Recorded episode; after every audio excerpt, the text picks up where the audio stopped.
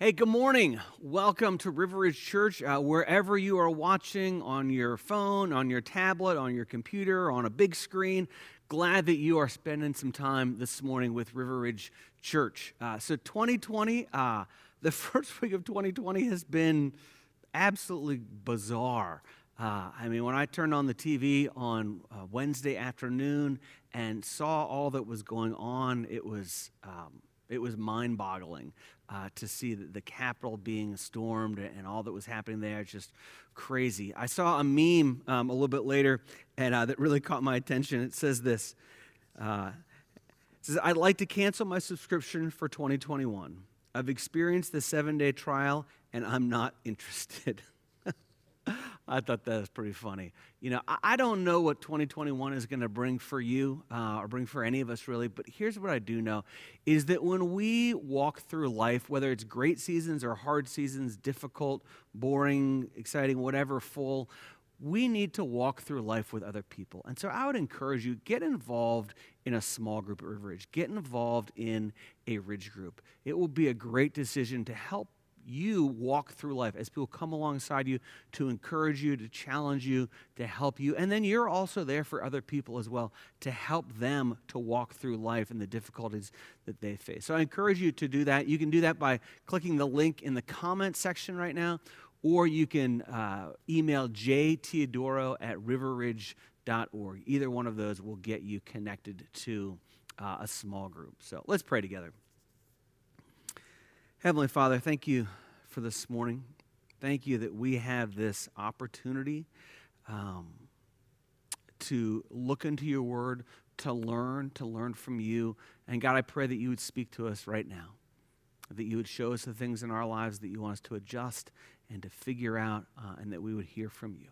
And God, we also do pray for our nation uh, going forward and for unity.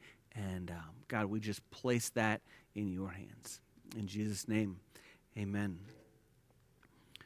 So, this morning we are continuing our sermon series titled What's Up or What's Up, if you want to pronounce it like that. Uh, but what this series is about is we're talking about key relationships in our lives. And that all of us in life, we want to experience peace, we want to experience contentment, but we also recognize that Jesus said, In this life, you will have trouble. But yet, in the midst of the trouble that we experience, if these five key relationships in our lives are going reasonably well, we can experience some peace in our lives, some contentment in our lives. And so, what we're doing is we're focusing for these five weeks in January on these particular key relationships. And as we do this, it's really um, it's kind of an examination type of series uh, where every week we're looking at this theme, this idea of here to there. The, the first thing we do is we define reality, say, where is here in this relationship? What is going on right now? Being honest with ourselves. And then we say, okay, what is there? Where does God want us to go in this relationship? And then kind of figuring out how do we get from here to there. And so we start with here, where are things now? And then where am I going? And where is God taking me? Now, last week the message was titled Me and God. And um, so one of the things that I love about my wife, and you can take love in quotations any way you want. Uh, but one of the things I love about my wife is that she gives me uh, feedback on my sermons. And so sometimes when she is doing that, um, usually it's because I have pushed the envelope too far, and she'll come and say, Matt, you can't say that. I'm like, really? And she's like, no, you can't say that. I'm like, okay, I won't. Um, uh, but this past week, uh, she gave me some real time feedback. And so we're sitting on our couch watching the, the service just as you're doing. And, uh, and she said, Matt, me and God is not grammatically correct. And, you know, she kind of turns into the grammar police, and she's very good at grammar. And so, uh, but I wasn't really in the mood to take it. and I'm like, well, I, I like it. And, uh, and so, for some of you, when I say me and God, it's like fingers on a chalkboard because you're kind of part of the grammar police. Um, I know that it's not grammatically correct. It should be God and me, or it should be God and I, uh, if it's the beginning of a sentence, the end of a sentence, and direct and indirect objects, and all that stuff I don't get. So, if that offends you, I apologize. Uh, however, I like the parallelism because we're talking about me and God me and my spouse. Next week is me and my money, then me and my friends, and then me and my kids. And so there's a parallelism that I kind of like it, even if that is a bit grammatically incorrect. So if you missed last week, uh, we talked about me and God. We talked about our relationship with God, and I gave you five questions to help you evaluate where are you in your relationship with God? Where are you in your walk with God? And then where is God taking you? Where do you want that to go? This morning, the title is Me and My Spouse. Now, if you're single, before you click away and say, you know, I'm going to watch the other Matt, I'm going to watch Matt from The Bachelor season 25 instead of the sermon, uh, hang with me for just a minute and see if I can convince you to stay and watch, even if you're single. And, and here's what I want to say is if you're single, at some point in the future, it's quite likely that you are going to get married. And what we're going to talk, and it may be in the near future, it may be in the distant future, but what we're going to talk about are foundational things for a marriage. And these foundational things are things that you are going to want in your relationship with your future spouse, your future husband, your future wife down the road. And so I would encourage you to pay attention now so that you can have a good foundation for your marriage whenever that happens into the future. The other thing is when we talk about this, me and my spouse, and we're going to ask some questions. If you're single, um, four out of five of these questions actually will help you and can be applied fairly um, easily to friendships, and you can kind of look at it from that angle. Um, and I would also say this if you are single, uh, probably the best sermon series that I've ever heard on anything, not just on singleness or marriage, is called New Rules for Love, Sex, and Dating. Uh, it's by Andy Stanley. There's a book, there's a sermon series. You can listen to podcasts. Uh, but if you're single and have never heard that, listened to that, watched that, read that book, I encourage you to do one of those to get that information. It is absolutely fantastic. When it comes to marriage, our church has the gamut of marriages. We have all kinds of different marriages represented in our church. There are some of you that you're in a marriage that you'd say is kind of a mismatched marriage, that you're really following after God and following and pursuing Christ, but your husband or your wife really isn't, and you're kind of alone in this spiritual journey. There's some of you that as you look at your marriage, you say, we have a pretty good marriage. It's, it's not perfect. We, you know, we have our share of issues, but for the most part, it is a life-giving marriage. There are some of you that as you look at your marriage, it's been kind of disappointing. That when you got married, you had these great expectations of what life and marriage would look like, but over time, marriage has become more and more difficult. And it's not easy. And it's not as fun as what you thought it would be. And it could be maybe there's something that's come into your marriage that's made it harder. Maybe kids have added just an incredible difficulty to your marriage, or an overwhelming job has added something, or maybe an addiction. But there are things that have come into your marriage that have made it incredibly hard at this season of life. And I also recognize that there are some marriages out there that your marriage is hanging on by a thread. Like it's just, you're barely married. You live in the same house, but that's about it. And you're even wondering, should I give it up or should we keep pursuing this thing? And we have this gamut of the marriages in our church. But here's the thing is this message, it's an evaluation of how are me and my spouse doing. And so it really it's going to apply to every situation of marriage because again what it is it's here to there. So you may look at your marriage and you say, "Well, our marriage is it's not good. Like I would probably score it a 2." You know, you say, "That's not very good." Um, but what we're going to talk about throughout the course of this message this morning are some things where maybe say, well, we can take it from a two to a, a four. Or, or maybe you have a really good marriage. You say, our marriage is like a seven or maybe a, even an eight.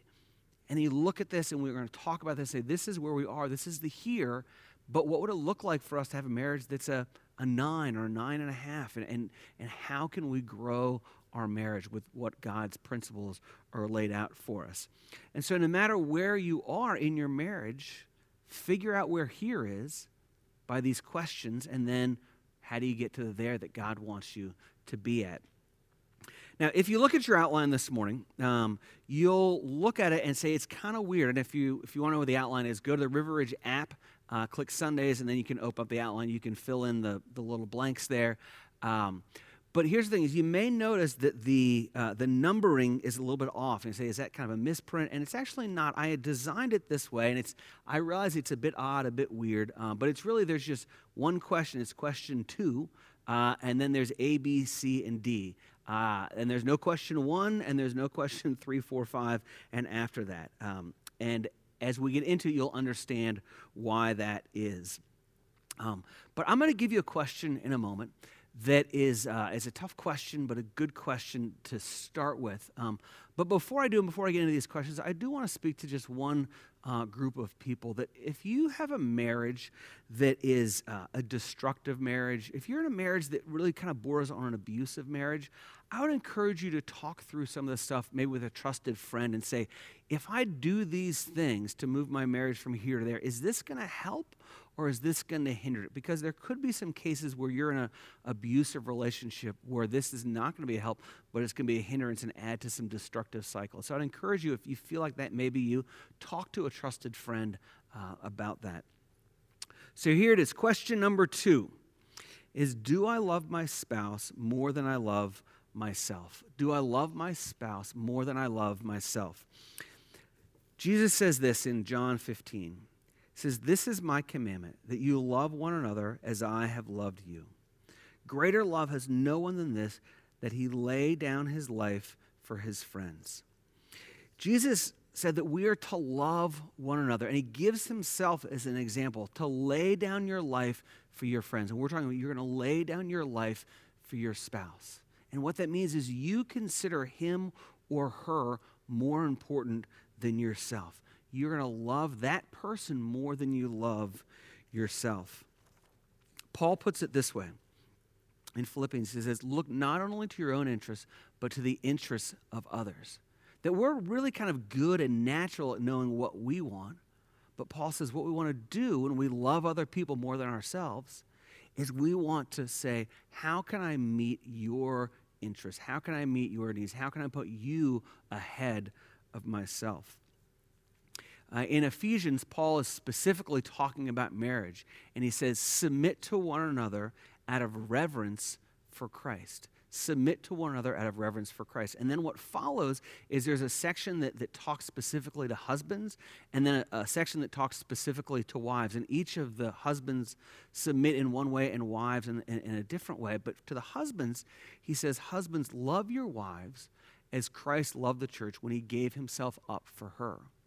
And so, men, the way that you love your wife, the way that you submit to your wife, is that you love her as Christ loved the church, that you sacrifice your needs, your desires for her. You put her ahead of yourself.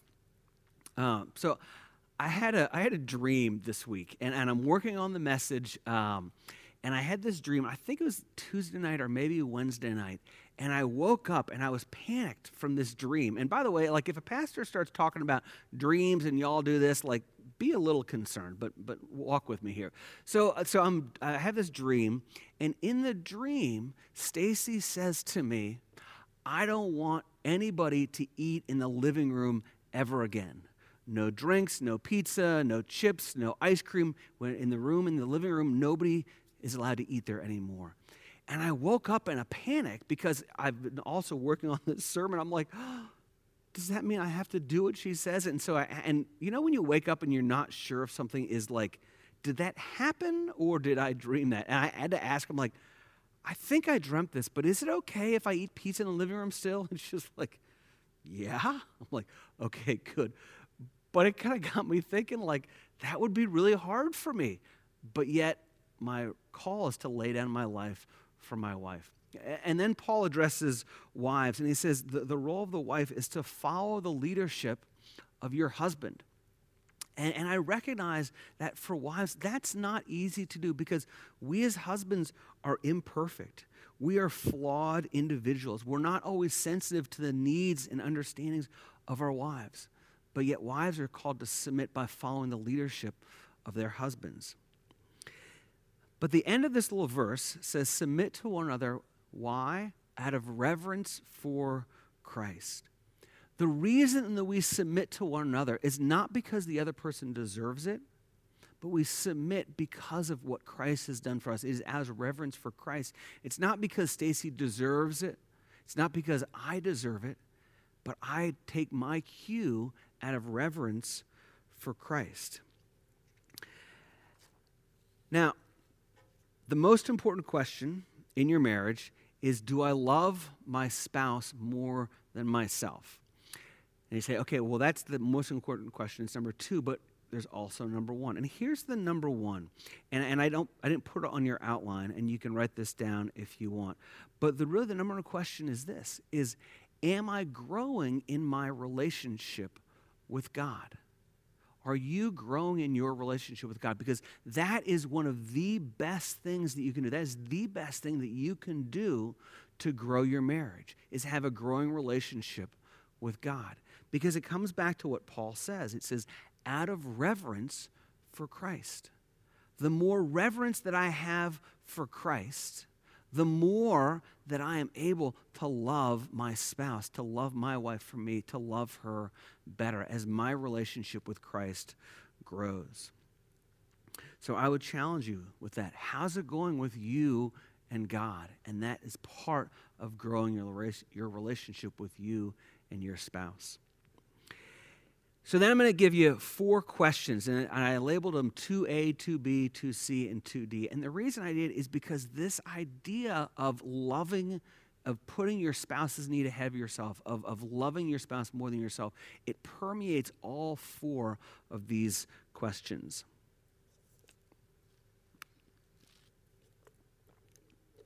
So, 2A, do we intentionally invest in our relationship? Do we intentionally invest in our relationship? Galatians 6, verse 7 and 8 says this It says, God is not mocked, for whatever one sows, that will he also reap. For the one who sows to his own flesh will from the flesh reap corruption, but the one who sows to the Spirit will from the Spirit reap eternal life. So it talks about sowing to the Spirit or sowing to the flesh. And so sowing to the flesh is not what we want to. That's when we put our own needs first, when we love ourselves more than we love our spouse. But sowing to the Spirit is when we say, I'm going to put my spouse's needs ahead of my own. And this, this principle of sowing and reaping, we see this all throughout the Bible, we see this all throughout life.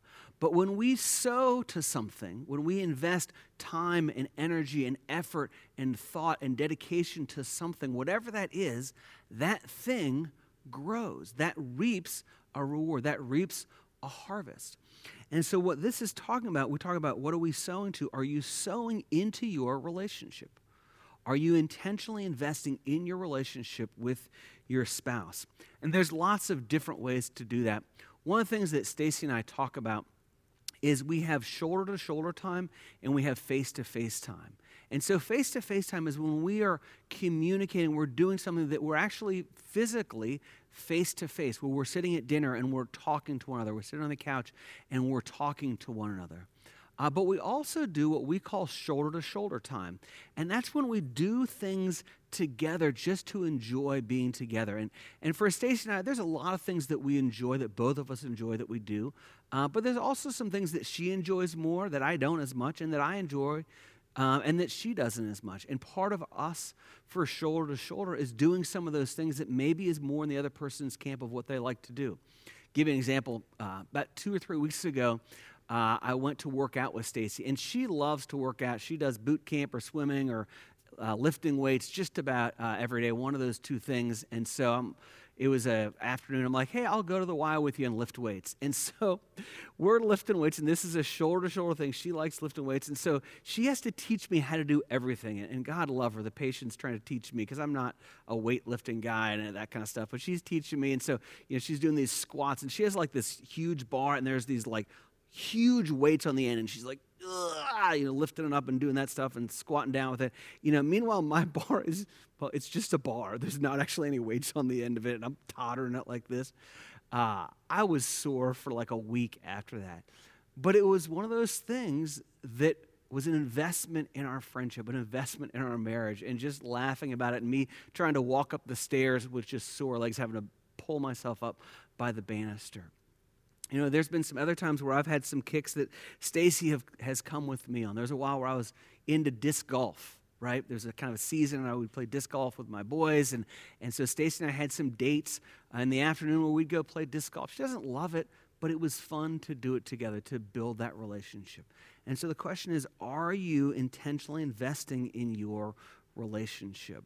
Now, I've, I've talked about this in the past, and I'll just mention it real briefly. But one of the things for Stacy and I with investing is we have a daily delay, a weekly withdrawal, and an annual abandon. Daily delay, we make sure that we spend 15, 20 minutes together, just the two of us talking. A weekly withdrawal, we make sure that we have a date night once a week, sometimes every other week if we can't squeeze it in, but we make that a priority. And then we have an annual abandon where we get away for a night or two nights with just the two of us. Those are ways that we build into our and invest in our relationship. Now, maybe you say, hey, we'd like to do those things too, or maybe it's something different. What you do kind of depends on you, but I would say have a plan for what investing in your relationship is going to look like. Here's the second one 2B is do we have healthy conflict? Do we have healthy conflict? And I'm going to read two verses, and one of these probably applies to you, and one of them probably applies to your spouse. Ephesians 5:15 says, "Speak the truth in love." And then Matthew 5 9 says, Blessed are the peacemakers, for they will be called sons of God.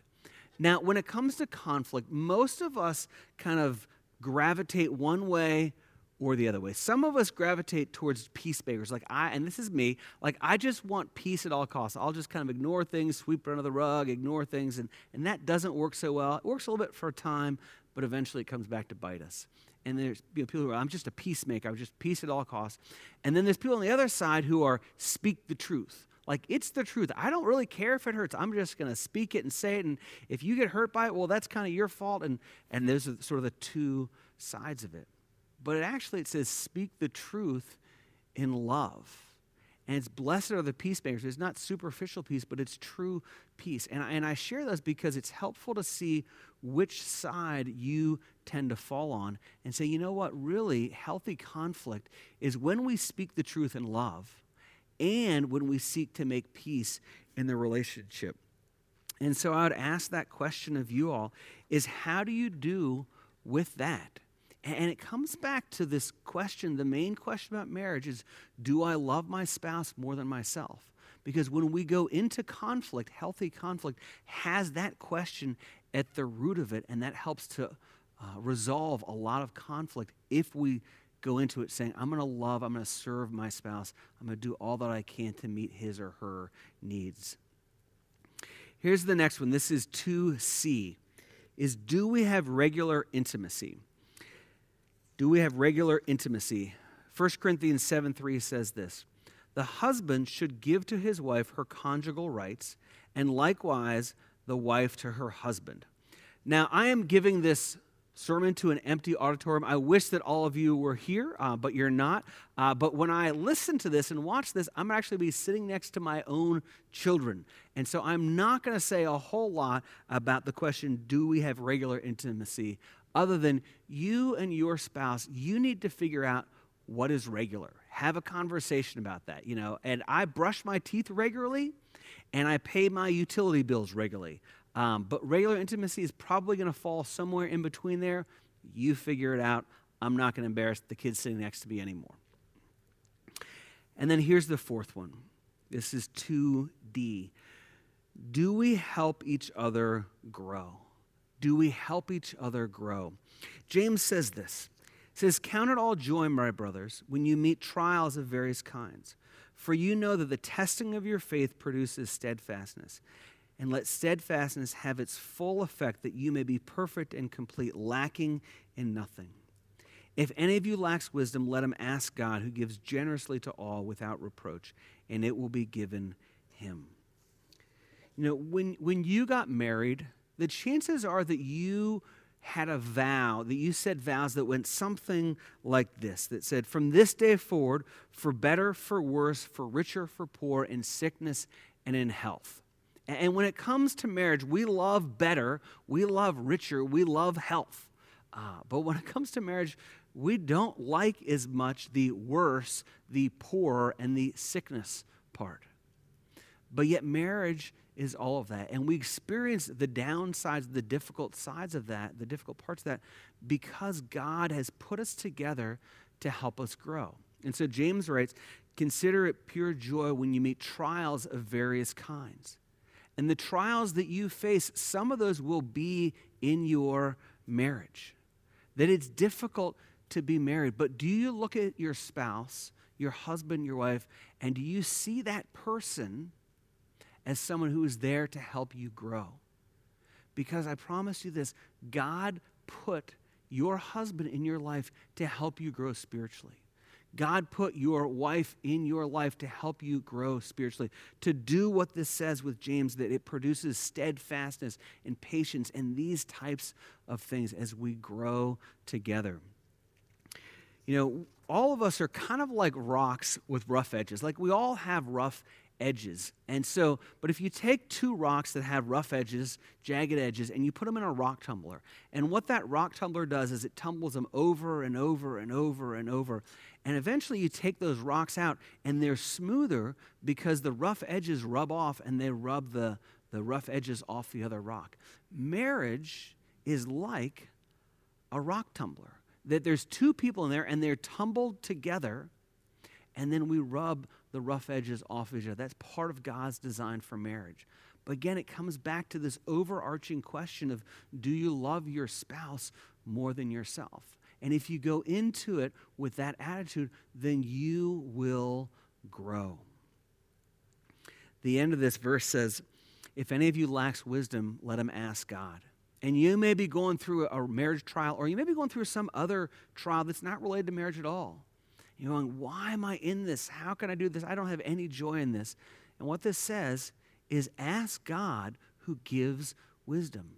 And God will show you why you're going through this trial because it's going to help to mold your character. So, where is here for you in your marriage? Where would you say here is? Have a conversation with your spouse about that. And then, what is the there that you'd like to get to? What does that look like? And then take those steps. And here's the thing if you invest in your marriage, if you take these steps, if you put the other person first, you will move from here to there, wherever here is, wherever there is. But I also would say this I, if you do nothing, it'll stay where it is. So, what steps are you going to take to make your marriage even life, even more life giving? Let's pray. Heavenly Father, thank you so much for these words from the scripture. Thank you for marriages. And I know, thank you, Lord, just for my own wife and how she has been so helpful to grow my character, to grow who I am. Uh, and God, I pray that you would allow us to do that in the lives of our husbands and our wives, Lord. Would you give us those opportunities? Help us to be teachable. In Jesus' name, amen. Hey, you guys have a great Sunday, and uh, we'll see you next week. Remember, if you want to get in a home group, email JT Dora or look for the comment, and you can fill out a form. We'd love to get you hooked up.